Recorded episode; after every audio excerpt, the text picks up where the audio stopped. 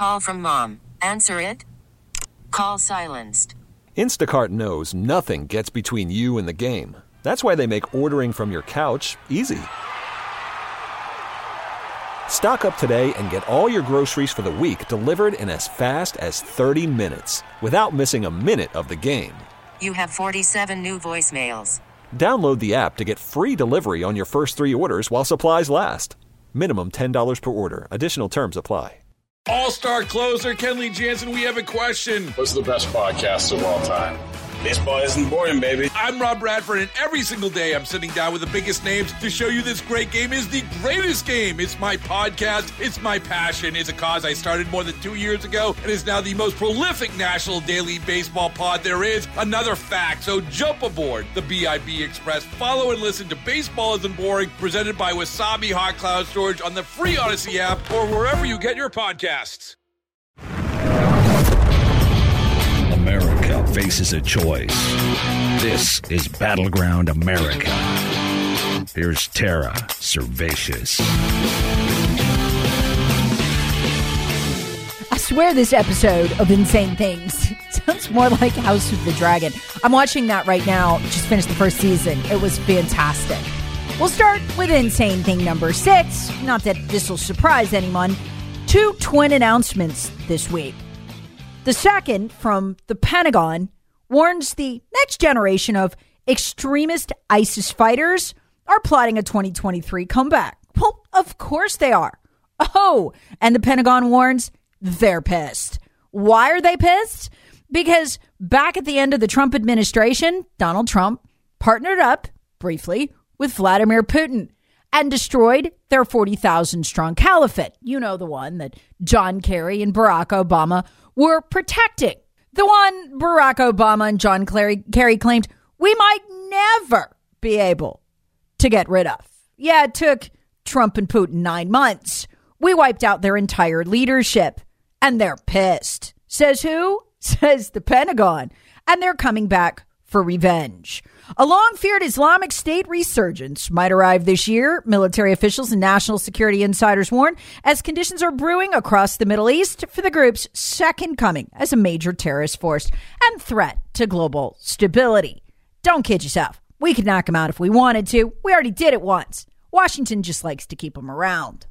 But after Putin and Trump's strikes on their leaders in Syria and destruction of their caliphate killed several of the group's leaders and high ranking officials. They've reconstituted. Oh, guess where? Where do you think? Afghanistan, silly. That was the whole point of leaving the Taliban in charge. They're allied with Al Qaeda and ISIS. You knew this was coming. And all while our borders are wide open and over a hundred terrorists have been caught trying to enter the country in the last year. That's more than in the last five years combined. That was only the second shocking terrorist announcement this week. The first one came at the beginning of the week.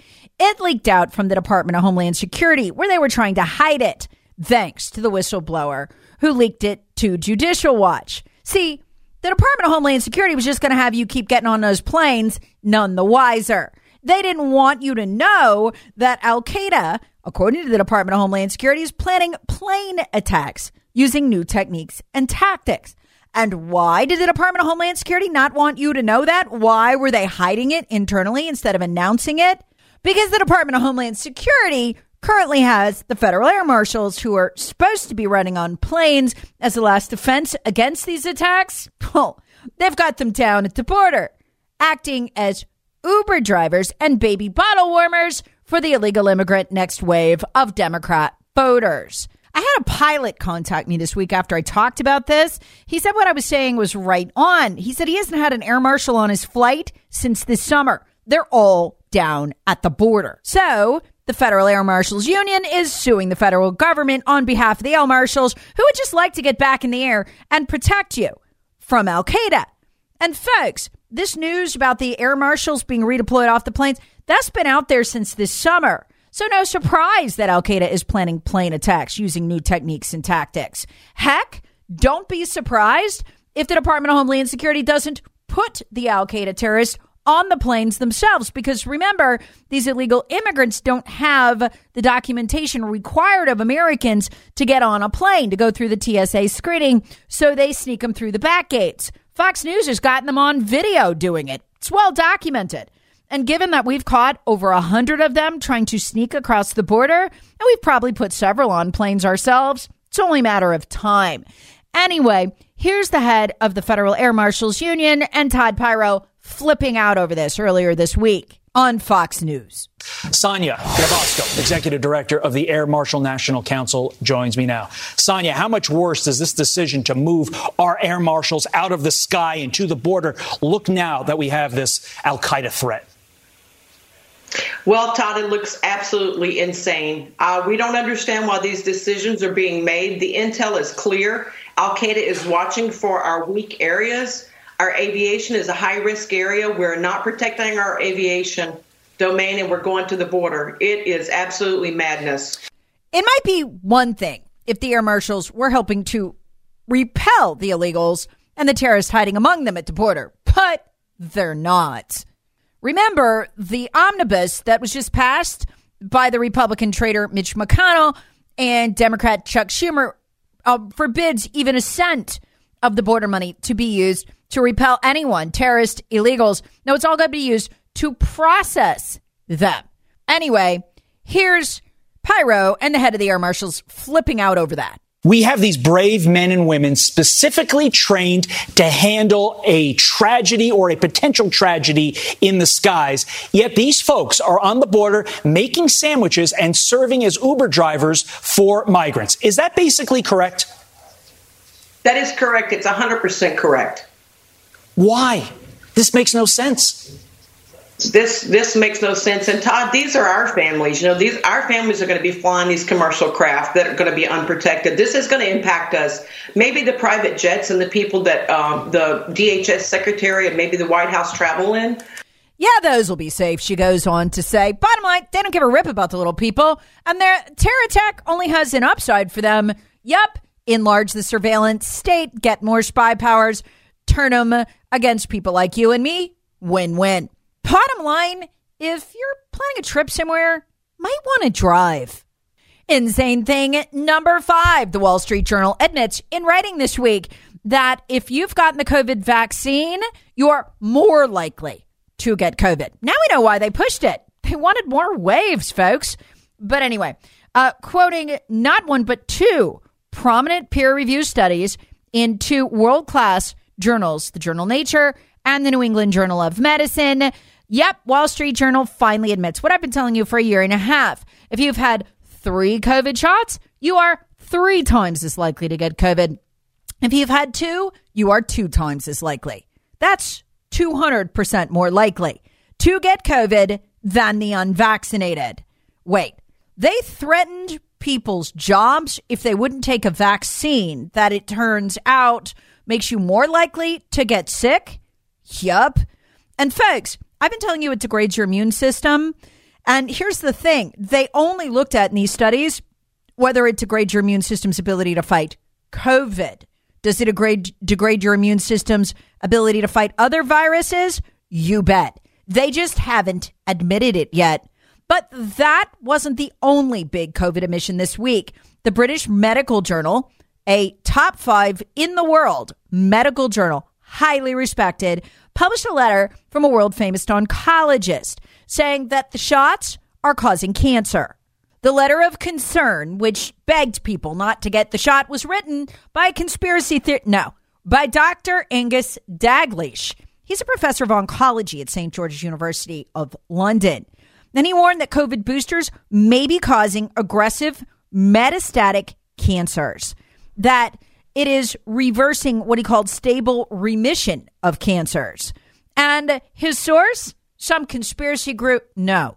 Emory University researchers who recently published another study you've probably not heard about because the FBI censors these things for the CDC on social media. How ridiculous is that?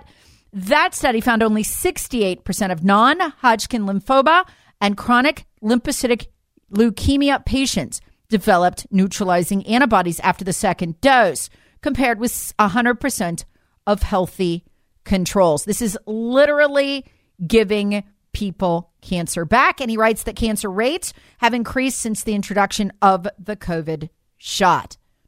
And that patient after patient in stable remission is now suddenly experiencing explosive relapses, triggering the appearance of new tumor, tumors. Just listen to this days or weeks after being forced to have a booster. Many of them, of course, forced to keep their jobs and to keep roofs over their families' heads. It is so sad. Folks, the question here why was the FBI so damn dogged determined you were going to take this shot that they censored people like this who only now are beginning to get back the credibility they should have had the whole time for their studies to appear in the pages of the Wall Street Journal and on social media without being interfered with. Unbelievable. As I pointed out this week, as we learned from the Twitter files, the only things censored by our federal government and our FBI on behalf of all of these federal agencies were truthful things. There was no actual disinformation censored, only the truth, including about the shot. Insane thing number three, or should I say, insane person? I'm absolutely fascinated by this. And we don't know her name yet. She goes by the initials DM in the Idaho murder indictment affidavit. I read all 19 pages of it, every word. I was glued because this is one of the most bizarre episodes of human behavior I have ever seen. For most of the coverage of the hunt for the Idaho killer, we were told that the two roommates who survived, four were brutally murdered uh, by knife, one probably by another weapon. We were told that the uh, that the two surviving roommates slept through the whole attack. Not true. Just one of many details the media got, well, flat wrong. In the bizarre indictment, we learn that DM, one of the roommates, heard what she thought was her other roommate playing with her dog in her room. Then she heard her cry out. She twice opened her bedroom door, looking out into the hall to see what was going on. She saw nothing. The third time she opened her bedroom door was because she heard somebody passing by. She looks out. It's a dude dressed all in black in a ski mask that covers every bit of his face but his eyes. She said this scared her terribly, understandably. This would be terrifying to see in your own home, and that she went through a quote, frozen shock phase, unquote. Quote, that's what she told investigators. What did she do? She saw him exit the house out a glass door, and she quickly locked herself in her own room in fear. All right, makes sense so far. But it's what happened next that is so utterly bizarre. She called 911, right? No. No, she didn't. No one called 911 for eight hours. Did she check on her roommates? After all, she'd heard one cry out. No, didn't bother. Even the killer himself appears surprised by this. He cruised by, we know because he had his cell phone on him and they checked the records. He cruised by around 9 a.m. to see if the bedlam had started the finding of the bodies, but there was nothing because Dingling roommate still hadn't called. Now, since she said she didn't leave her room, we can only assume she didn't know there were bodies or even a murder, but she did know there was a cry. She did know that a guy exited the house wearing black and a ski mask. Did she think to check on them? Not according to her. She saw him leaving right after he left the final room. Could some of these kids been saved? Don't know. Everybody's trying to figure out what this woman's story is. And this could be why we've not heard from these roommates. This is absolutely inexplicable. You simply can't explain it. Here's Joseph Scott Morgan, a forensic expert on Fox, trying to make heads or tails of it. One question I still have, and I don't know if you can expound upon this why does there appear to be that eight hour gap between when the roommate, who's still alive, encountered the defendant and when that roommate then called 911 or when the 911 call was made. Thoughts? Yeah, massive mystery. I don't know if, you know, some people have actually opined that she may have passed out at that point in time. We don't know what her status was physically. How was it that the police 911 wasn't alerted? We've got a huge gap of time. More information is going to come out, and we're going to find out what the status of DM is. Oh, I can't wait for them to hunt this nut job down. Some internet sleuths are theorizing that maybe she was drunk. Maybe, but she couldn't have been that drunk because she got an almost perfect description of him, right down to his eyebrows being bushy, his body type, muscular, but not big, athletic. In fact, that description was so good, the police would make use of it. She even nailed his height within two inches. She couldn't have been that out of it. I'm wondering, was she perhaps stoned? Maybe had smoked some marijuana, afraid if she called the police or done some other drug.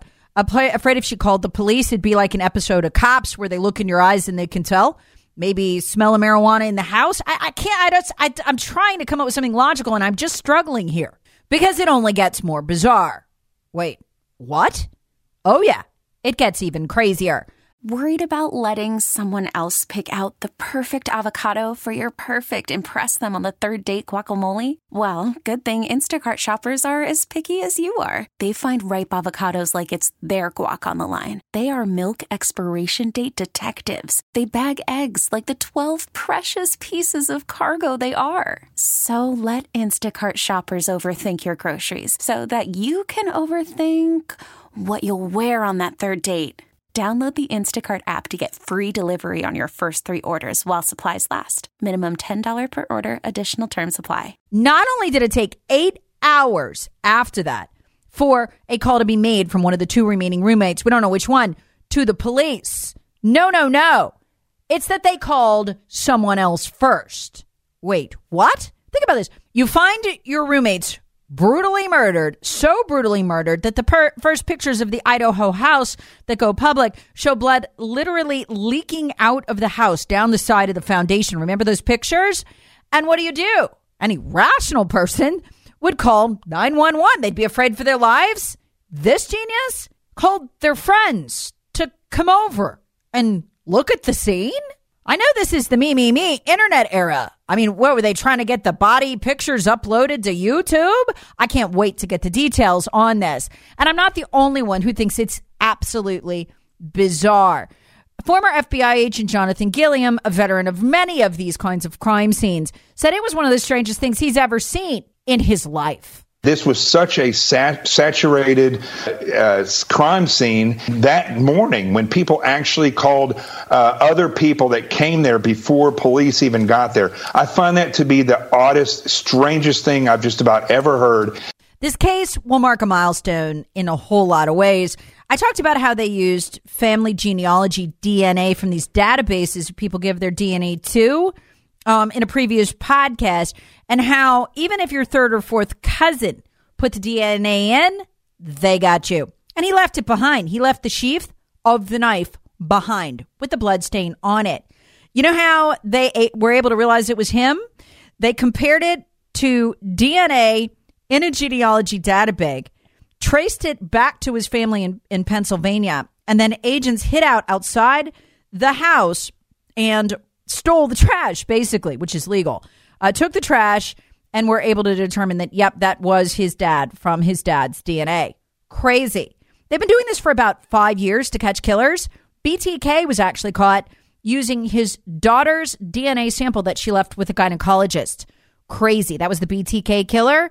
Um, but what's most interesting to me is that in some ways, getting away with murder is going to become obsolete. You simply won't be able to do it. UK Daily Mail had a great interview uh, with one of those who specializes in these genealogy searches. And she was saying, look, most police departments are still not turning over DNA from their crime scenes to them if they can't get a match on CODIS, and that they should because they can solve just about any murder because it is almost impossible to, you know, be on any scene and not leave your DNA. Crazy, right? Almost as crazy as this moron uh, murderer thinking that he could evade the police um, by not taking his cell phone to the scene of the crime. Did he not think they wouldn't go back for months in the record? They did. And they found him at the scene of the crime again and again as he stalked um, both the victims and the house. What does this mean, folks? Think about this for a minute. Th- these technologies, the databases, the DNA databases, and them being searchable, the traceability of these calls. Uh, 10 years ago, this might have been an unsolvable crime. I don't know if there are unsolvable murders anymore. That's a good thing, but it can be a bad thing too if you don't want to live in a total surveillance society. That's insane thing number four. You know, a total surveillance society like Joe Biden is building with your tax dollars. We learned this week that buried in the American Rescue Act, which passed last year, there was over $40 million worth of funding to build AI to detect and censor automatically microaggressions and microaggressive speech on the internet. Yep, those grants were spread among, among a bunch of colleges and universities to build it. But here's what's so scary even if you don't commit a thought crime or offend anyone, this AI is so advanced that they're building and can build that it can detect from your writing patterns if you're the kind of person who thinks micro aggressively and pre censor you. Yup, the federal government is building that with your money. And that's just one set of those grants. There was another one that the National Science Foundation, a government agency, also made. This is a separate set, 38.8 million. It was given to 42 different colleges and universities to research the science of stopping viral ideas, i.e., anything that's true. Some of the grants explicitly targeted, quote, populist politicians, unquote, and populist communications, quote, unquote. So the government isn't even hiding it. They have politicians, including elected ones they don't like, so they want to uh, just go ahead and re- erase them and their ideas. The AI can also counter populist narratives. The government isn't even hiding it. It doesn't even say untrue populist narratives. It's just ones the government doesn't like. Dear God, what kind of society will we live in? You can see why the federal government under the Democrats is doing this. We learned this week, this is insane thing number five from the Twitter files, that the State Department alone requested the shutdown of 250,000 accounts just at Twitter. And the vast majority of them weren't foreign, they were domestic. They included journalists, including CNN journalists. So you can see what's going on with the government. Those requests made by all those government agencies from the CIA to the Pentagon, the NSA, um, all of these foundations, all of these groups, all these government bureaucrats, and of course, members of Congress were also found to be shutting down accounts they don't like. So were Senate Intel- the Senate Intelligence Committee, Intelligence Committee members. Uh, yeah, they just sit around in their Intelligence Committee meetings and pick out Twitter accounts they don't like. It's dominated by Democrats, of course, and uh, just send them over to Twitter to be shut down. This is outrageous, but you can also see it's unwieldy. Um, and in yesterday's podcast, Matt Taibbi, the reporter who broke it, um, disclosed that the censorship requests from the federal government and officials totaled over 10,000 emails. Well, that's a lot. That's why they need the AI, so they can just do it automatically from their nasty little hidey holes. Bunch of thugs they are. We've got to get a grip on this, folks, and we got to do it fast. And this is why that speakership race was so important. As I've told you before, Mitch McConnell, the minority leader of the Republicans in the Senate, and also the single most po- least popular by polling uh, elected official in Washington, has never said one word about censorship or condemned the FBI ever in any way. McCarthy was the same way up until about two months ago when he started talking about it occasionally on Fox. What does this tell you? And look, the 20 Republicans opposing McCarthy know this. The second he gets that gavel back, the second he wins, as of this recording, we're at 11 votes where Kev has lost. Um, the censorship will be green flagged again by Kevin's silence. And nothing will stand between us and them except the ability to control the funding. That'll fall back to the House because the budgets originate there. And that was why it was so important to the 20 opposing this, who, uh, folks, this week were called terrorists, right wing militia members on, get this, not MSNBC, on Fox News by people like Representative Dan Crenshaw, a Republican, for daring to oppose McCarthy's ascension to the speakership.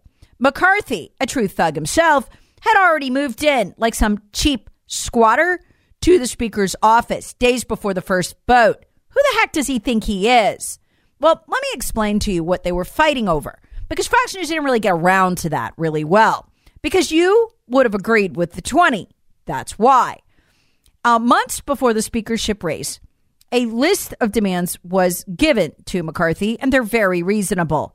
One of the big ones that Congress members merely be given 72 hours to read the bills before they have to vote on them so that Kevin McCarthy and the lobbyists who write them can't hide anti American junk like these algorithms the federal government is building in the bills.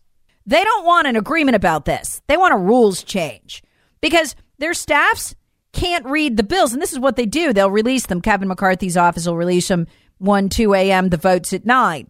And even with your full staff reading all night, you can't read it. And that's how they like it. And the Republicans are as bad as the Democrats at this. Mitch McConnell, the supposed leader of the Republicans in the Senate, did it to his own party members in December. They voted for it anyway. They also want to break up the bills so that they're not all clumped together in nine separate funding pots to give them a better chance of catching this stuff and fighting it before the vote. But mostly, Norman explained this is because this country is going broke. The federal government will collapse if we don't get a handle on this. And they couldn't even get Kevin McCarthy to acknowledge this or to agree not to raise the budget ceiling again. In Washington, Representative Ralph Norman, my congressman here in the upstate, explained nobody cares about the $31 trillion of debt. They don't think that they'll ever have to repay it or that it'll bother them if they do. But that's not true. There's a great conversation between um, Norman on the War Room podcast and Steve Bannon, where they talked about what just came out from the CBO, and it's terrifying. Just in December, we passed the omnibus that'll fund the government for the year. It's the budget, right?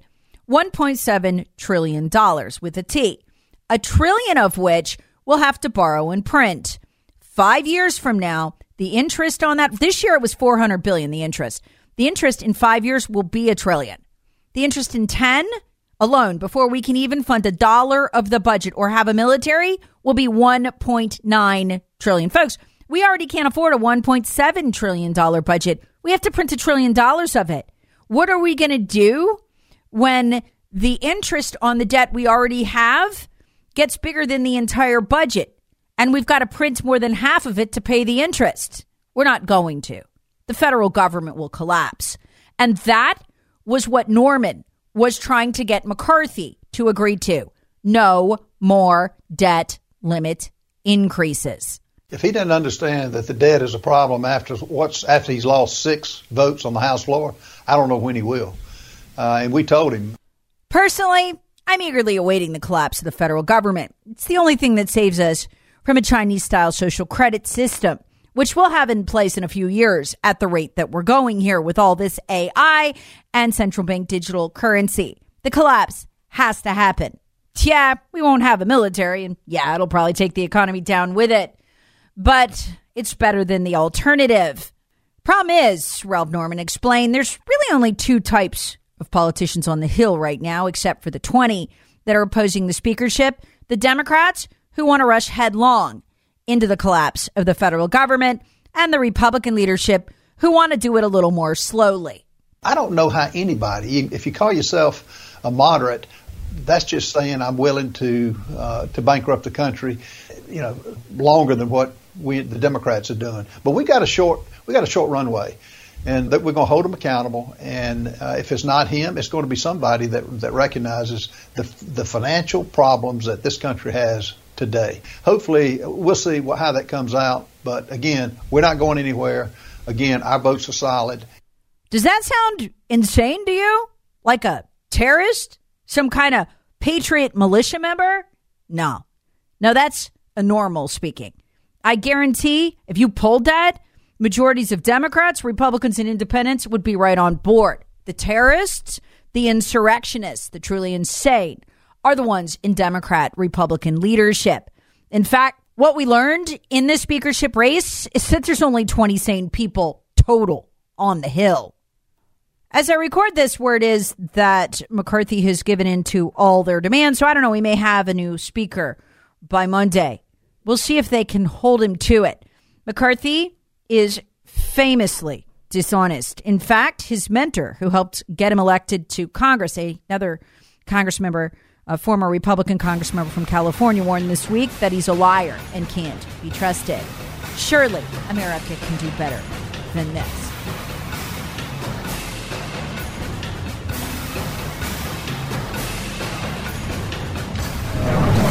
Battleground America with Tara Servatius. Please subscribe on the Odyssey app or wherever you get your favorite podcasts. Share with friends, family, and other free thinkers. Thanks for listening.